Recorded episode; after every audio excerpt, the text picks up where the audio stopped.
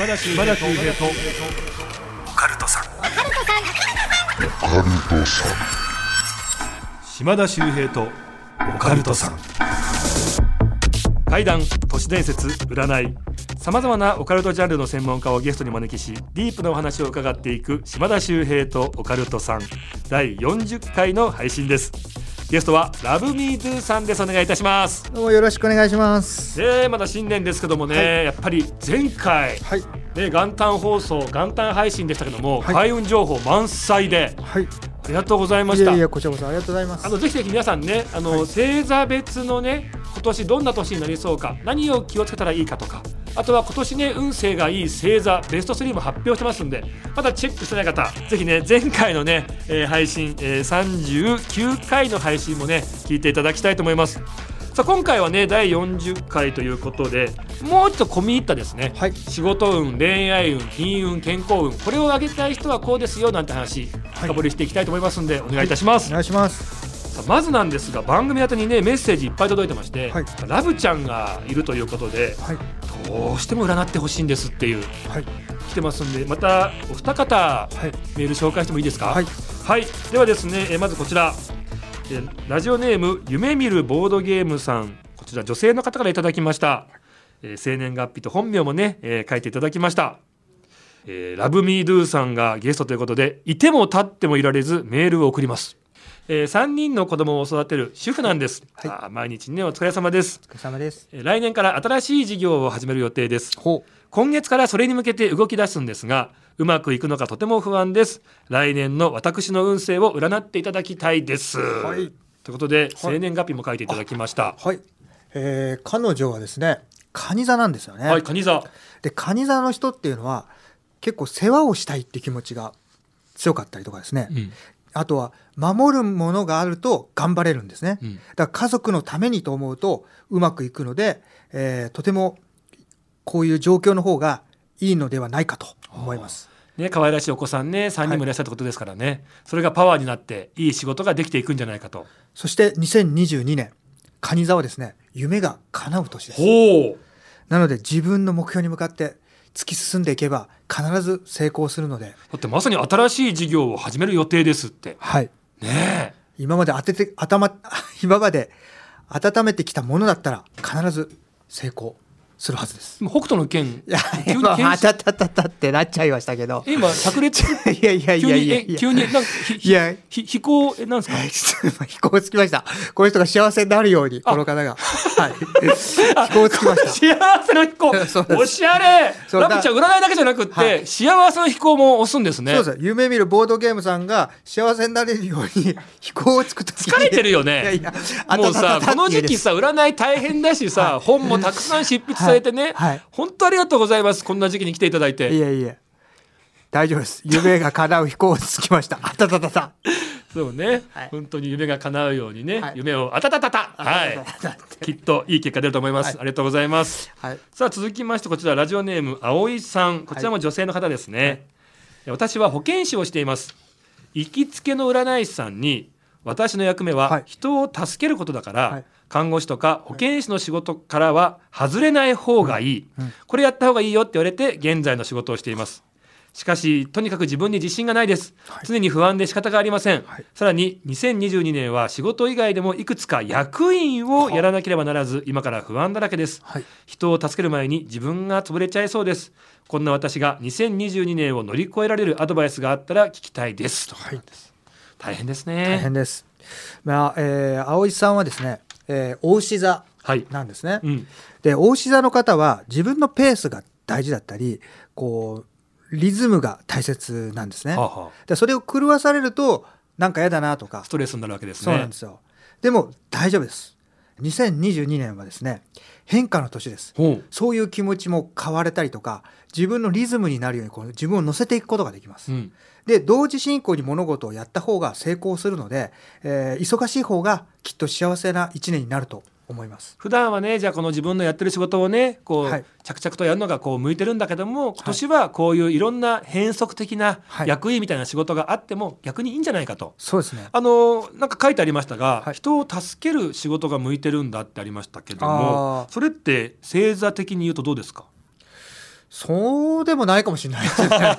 そうですか。いや、うん、まあ、そ、そこなんですよね。やっぱ自分に自信がないっていうから、言われちゃってるからやってるだけで、自分の感覚を大切にした方がいいと思うんですよ。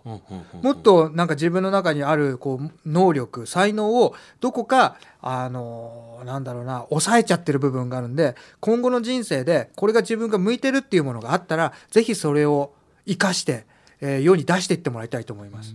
まあもちろん今のお仕事もいいですけどもまあねその言葉にとらわれすぎずに、はい自分が本当にやりたいんだってものがあったら今のお仕事じゃない仕事でも全然いいよってことですね。そうですね10年後20年後にそれでご飯を食べていけるようになるんだったらいいんじゃないかなと思います。うんそういうものがあればぜひやってみてください。はいありがとうございます。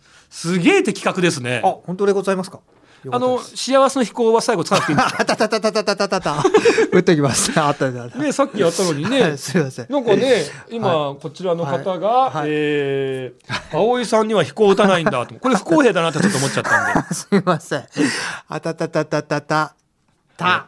あ、終わっちゃう。ああ、最後のね、おまけもいただいたんで、これはもう最後のね、一押しもありましたからね。はいはい。ラブちゃん幸せ百列拳。どうですか。ラブちゃん幸せ百列拳って何なんですか？まあそうですね。北斗の拳をリスペクトしながら、はいこんなことを今年やっていこうかなと思います。いいですね。はい、新しく生まれました。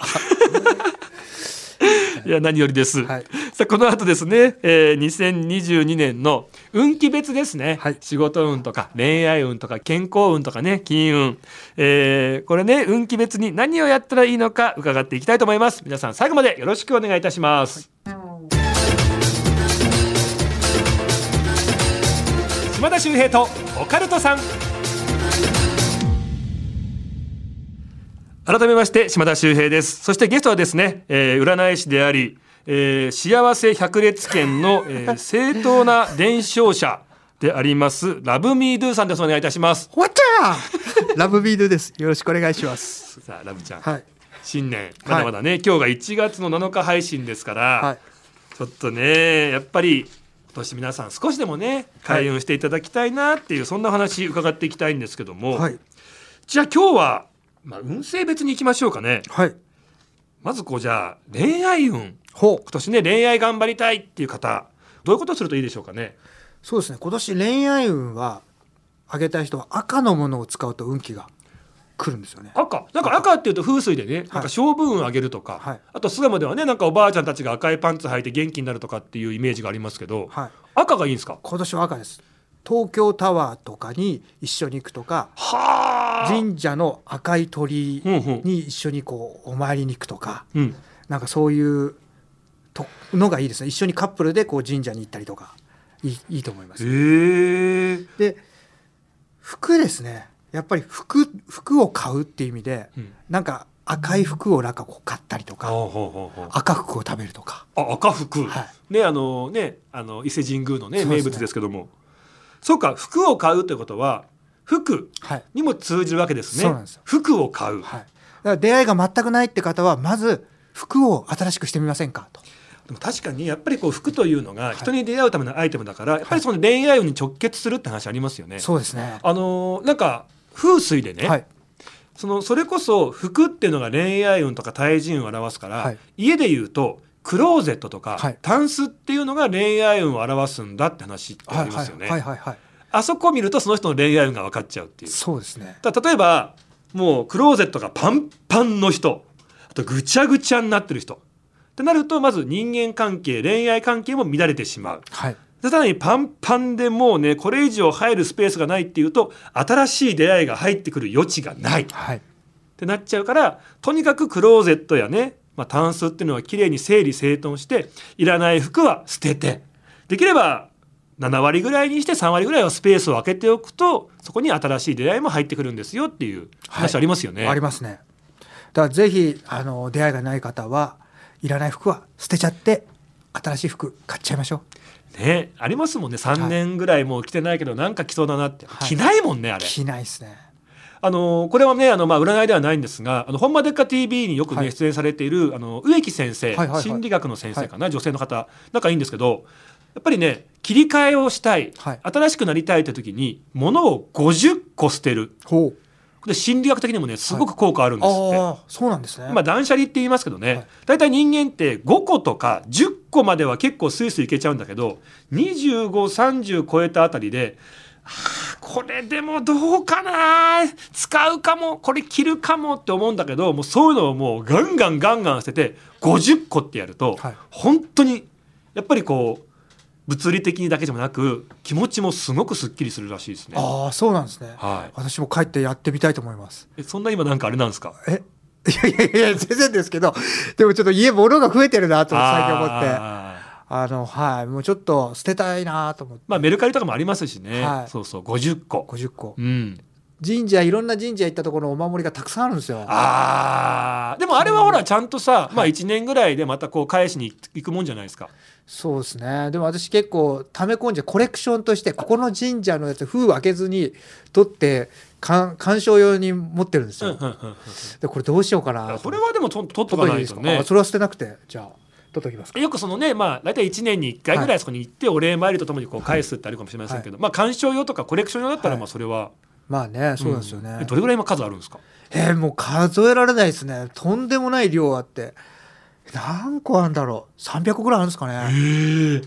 そうなんですよ。やっぱ思いも強くなっちゃいまから。ですからあのうん見た目だけじゃなくてそこになんかこう念みたいのも入っちゃって運も下がっちゃうかもしれないですから、うんうんまあ、1個や2個がいいんじゃないまあ、ですかね。限度がありますよね。はいはいさあ続きましてですね今恋愛聞いたので仕事運今年仕事や勉強頑張りたいって方どうでしょうかね？これはですねあの仕事のこう例えば働きたい職場とかあったりするじゃないですか。えそこの町で食事をしたりとかですね、えうんえーまたはそこの神社にお参りよく行くようにしたりとかするとそこで仕事ができるようになったり、僕その話大賛成で、はい、あのよくね新年パワースポット神社、はどこお参りがいいですかっはい。てよく聞かれるんですけど、はい。これ間違いなく氏神様ですよね。はい、そうですね。氏神様っていうのは家の一番近所の家の土地の守り神っていう、だからまあ伊勢神宮明治神宮出雲大社もちろんね素晴らしい場所いっぱいありますけど、はい。そういう有名な場所だけ行って一番近くで守ってくれてる神様をおろそかにしてしまうって一番良くないですよね。はい、で自分がその町の空気とちょっと異分子だなと思うとその土地に愛されないので、はい。受け入れてもらえないのでその働きたい場所のところでいなんかこうご飯を食べたりとかしてその空気をまとうことでそこに合った人間になっていくっていうので、似合っていくんですね。はい、そうすると面接とかも受かりやすくなるなるほど。ふさわしい人間になると。人間になっていくでさらにさっきね自分の家の近くの神社が氏神様って言いましたけど、自分が通いたい会社とか、はい春から入学したい学校にも氏神様ってあるわけですもんね。はい。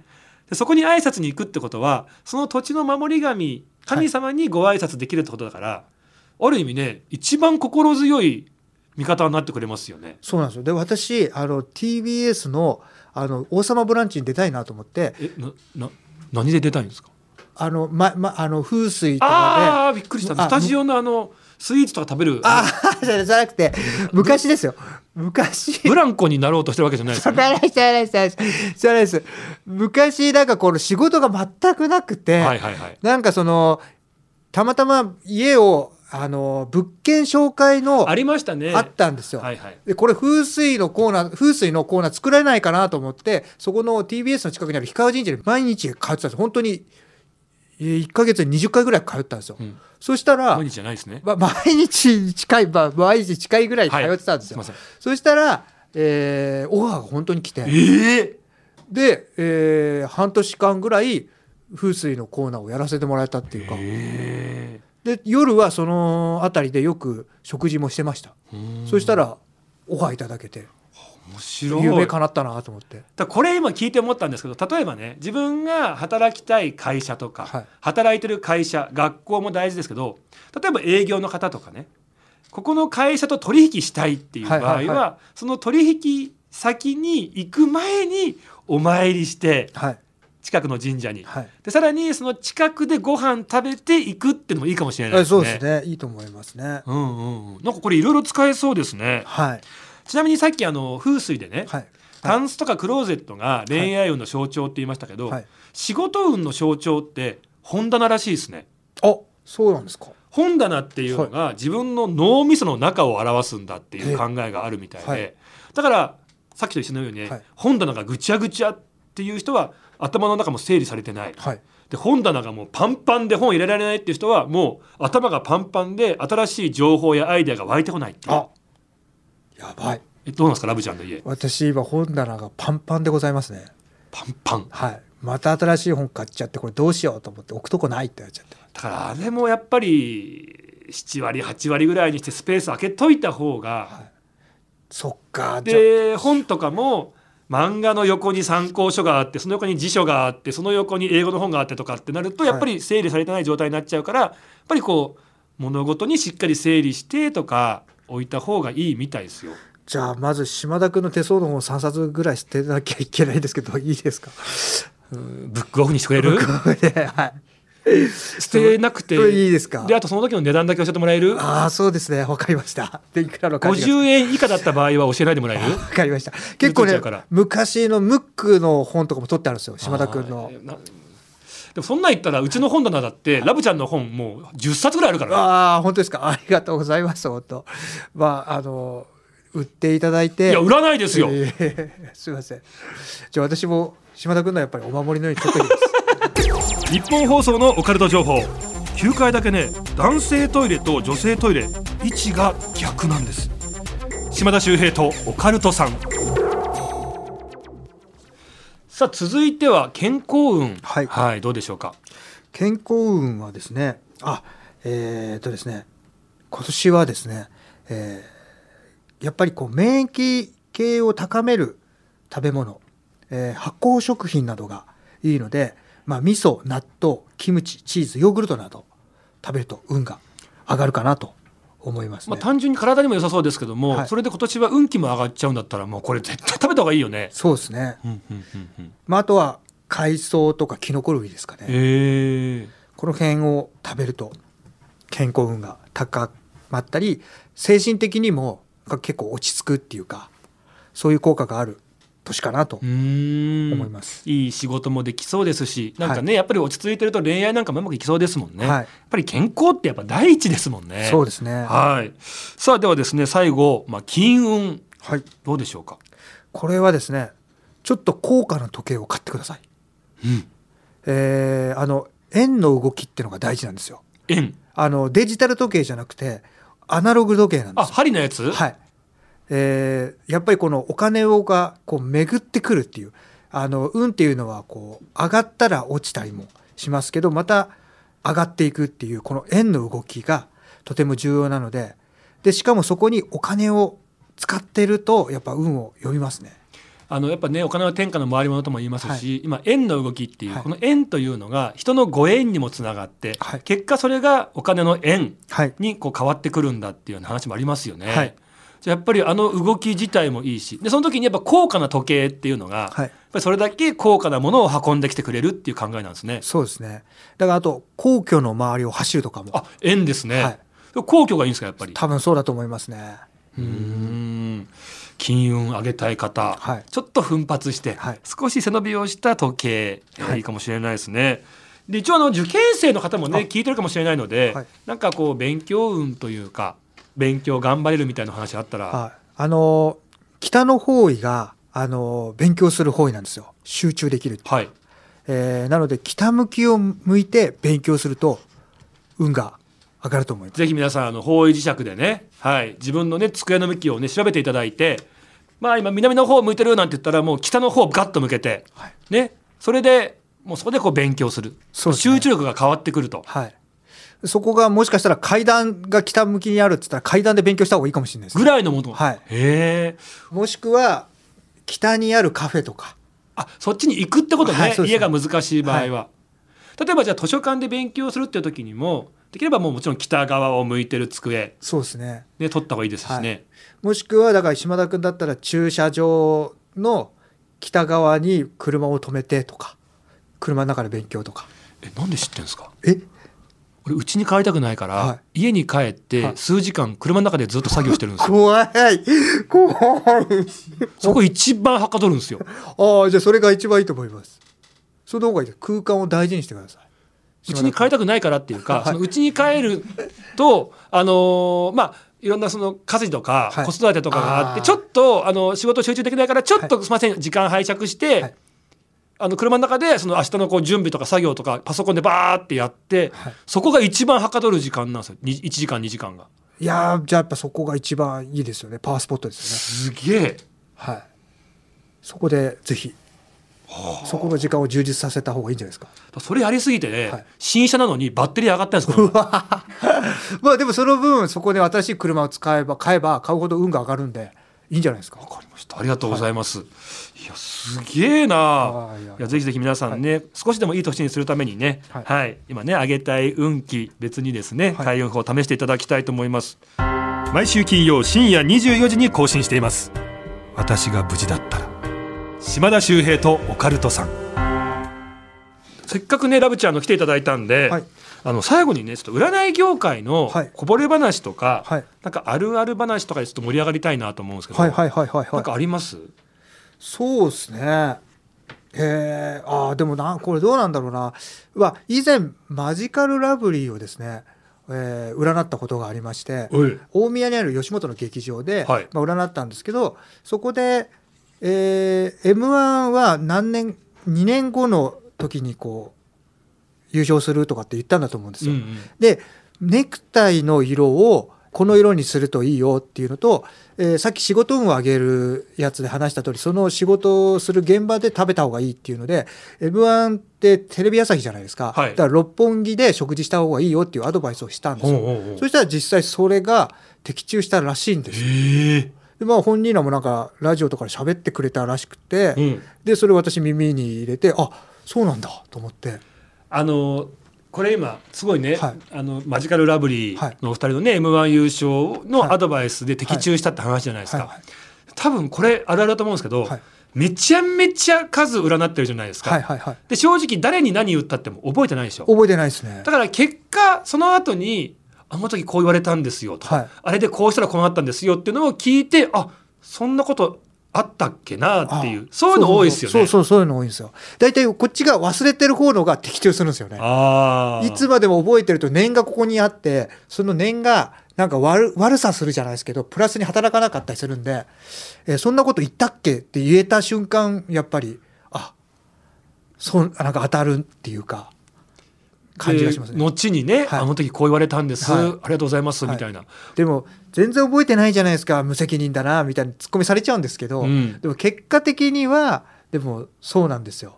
忘れた方があの私の念とかが強くてこうプレッシャーみたいのを多分目に見えないエネルギーが与えちゃってたりとかするんで忘れるようにしてます占った結果って。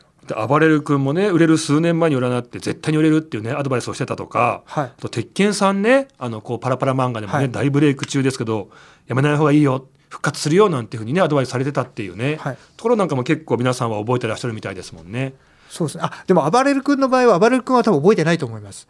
あのー、私がホーリンラブのライブに行った時に、はい、えー、この中で誰が一番運がいいっていうので暴れる君が一番運がいいって私言ったんですよ、うん、で当時まだ暴れる君テレビ出てないと思うんですよね。でみんなが「えみたいな感じだったんですけどそれ言って2年後ぐらいにブレイクしたのかなやっぱ見抜いてたんですね。まあそうですねそうね。周りの人はびっくりしますよね。びっくりしてましたね。いやここまではね素晴らしいエピソードじゃないですか、はい、なんかね今回ちょっといただいたアンケート見たら、はい、占いあるある大御所を占って悪い運気が見えても絶対に言えないってこれなんですか？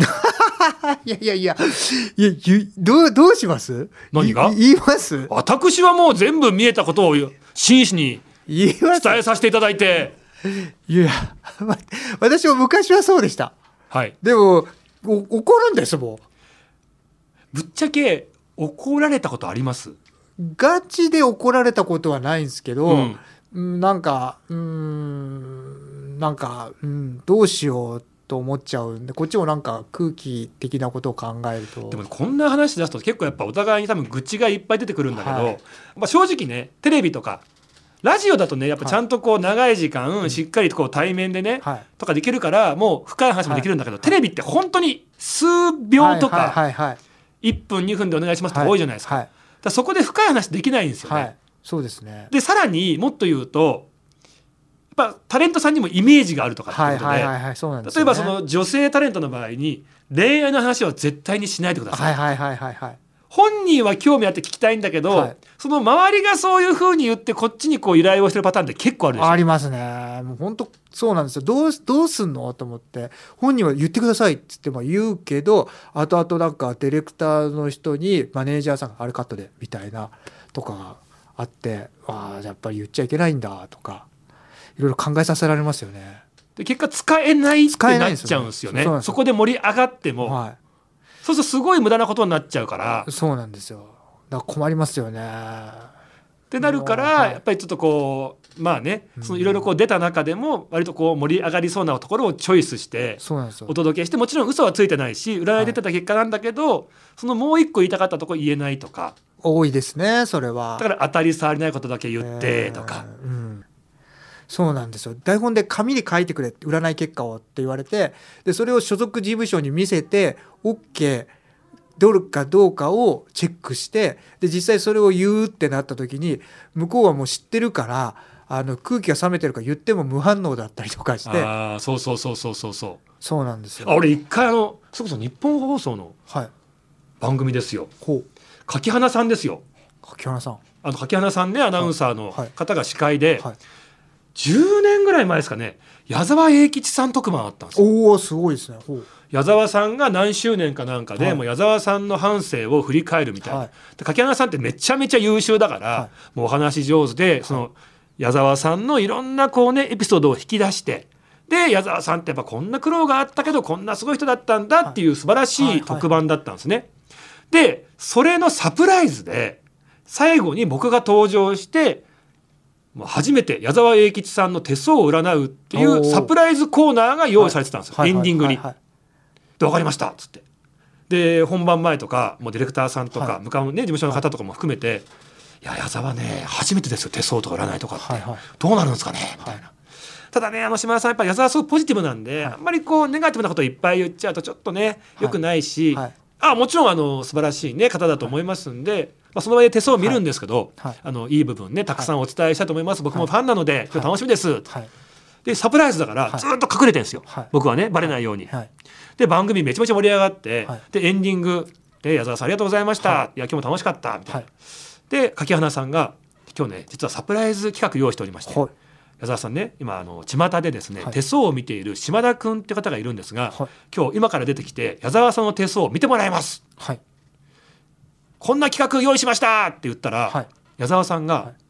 ちょっと待って矢沢今まで自分で人生切り開いてきたから 占いとかあんまり好きじゃないんだよね。はいはいはい。ってなったんですよ、はいはい。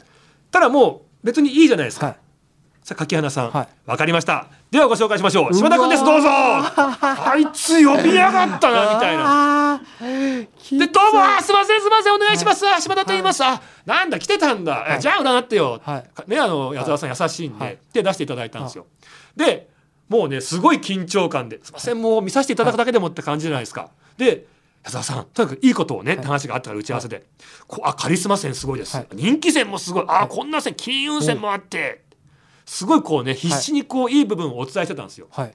そしたら矢沢さんが急にはい「島田さん矢沢さ自分のいい部分は自分で知ってるんだよね。ほ占い師だったら矢沢の悪い部分教えてううわどうしようと思うじゃないですか、ーはい。で柿花さんとか、はい。ディレクターとか、はい。あと事務所の方、はい。見たら全員目そらすんですよ。うわーうわーつらい。ひどい。任せたみたいな空気になってどうしようと思って、はい。でもあのね矢沢永吉さんにもうね近い距離で、はい。もうまっすぐな目で、はい。悪い部分教えてよって言われたら、もうこれもう言うしかないなと思って、はい。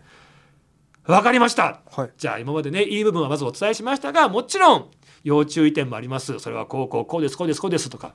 で実はすごく気にしいでハートの弱さがあってそれを出さないようにいろいろこうねこう鎧をまとってねはい。っていう部分もあってとか結構ちょっとはい。言ったんですよね。はい。でこういう部分があります。ここが要注意です。はい。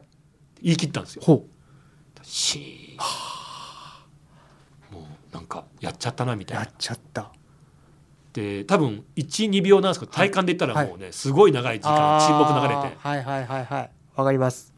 したらほ「島田さん。はい。それさ当たってんだけど。おおそうなんだよ。矢沢そういう部分があってさこうでこうでって言ってそっかよらはい。その自分の弱い部分、はい。初めて話すようなトークをさしてくださって、はい。ですごい楽しい話はい。でそれがまた聞いたことないから、はいで僕も救われるし、はい。番組的にも矢沢さんのそんな部分が聞けてっていうはい。めちゃくちゃいい感じになったんですよ。はい。一番僕の占い人生で怖かった瞬間かもしれないです。なるほど。そっか。それはでもすごいっすね。いや嫌だな。私占いたくない私もそういうの。無理だ。しびれる現場ありますよね。ねうん。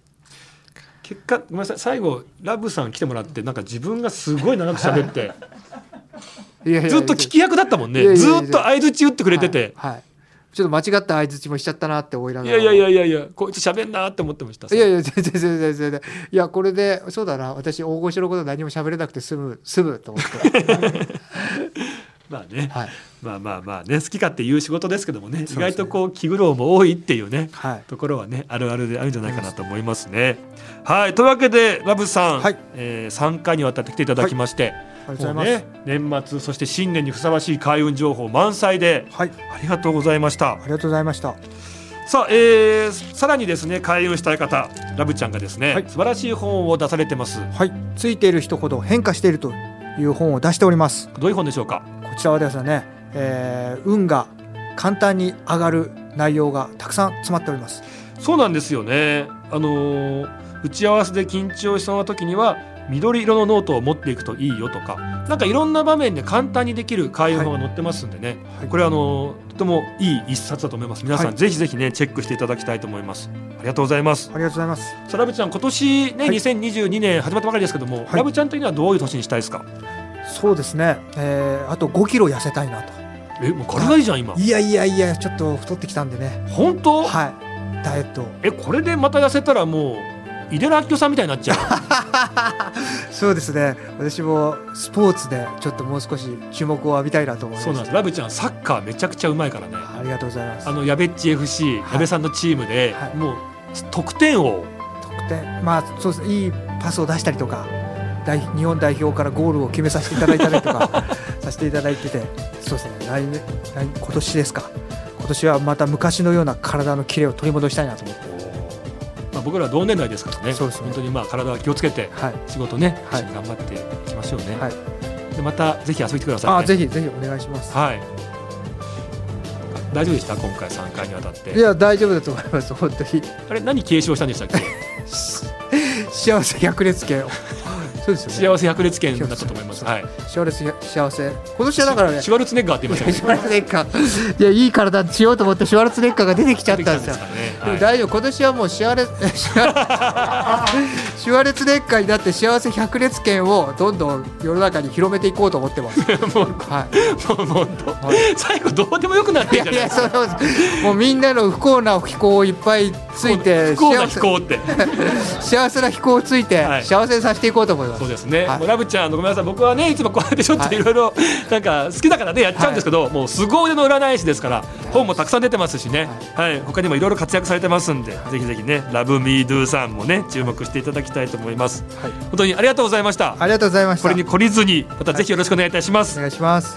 えー島田秀平とオカルトさんまた次回お会いいたしましょう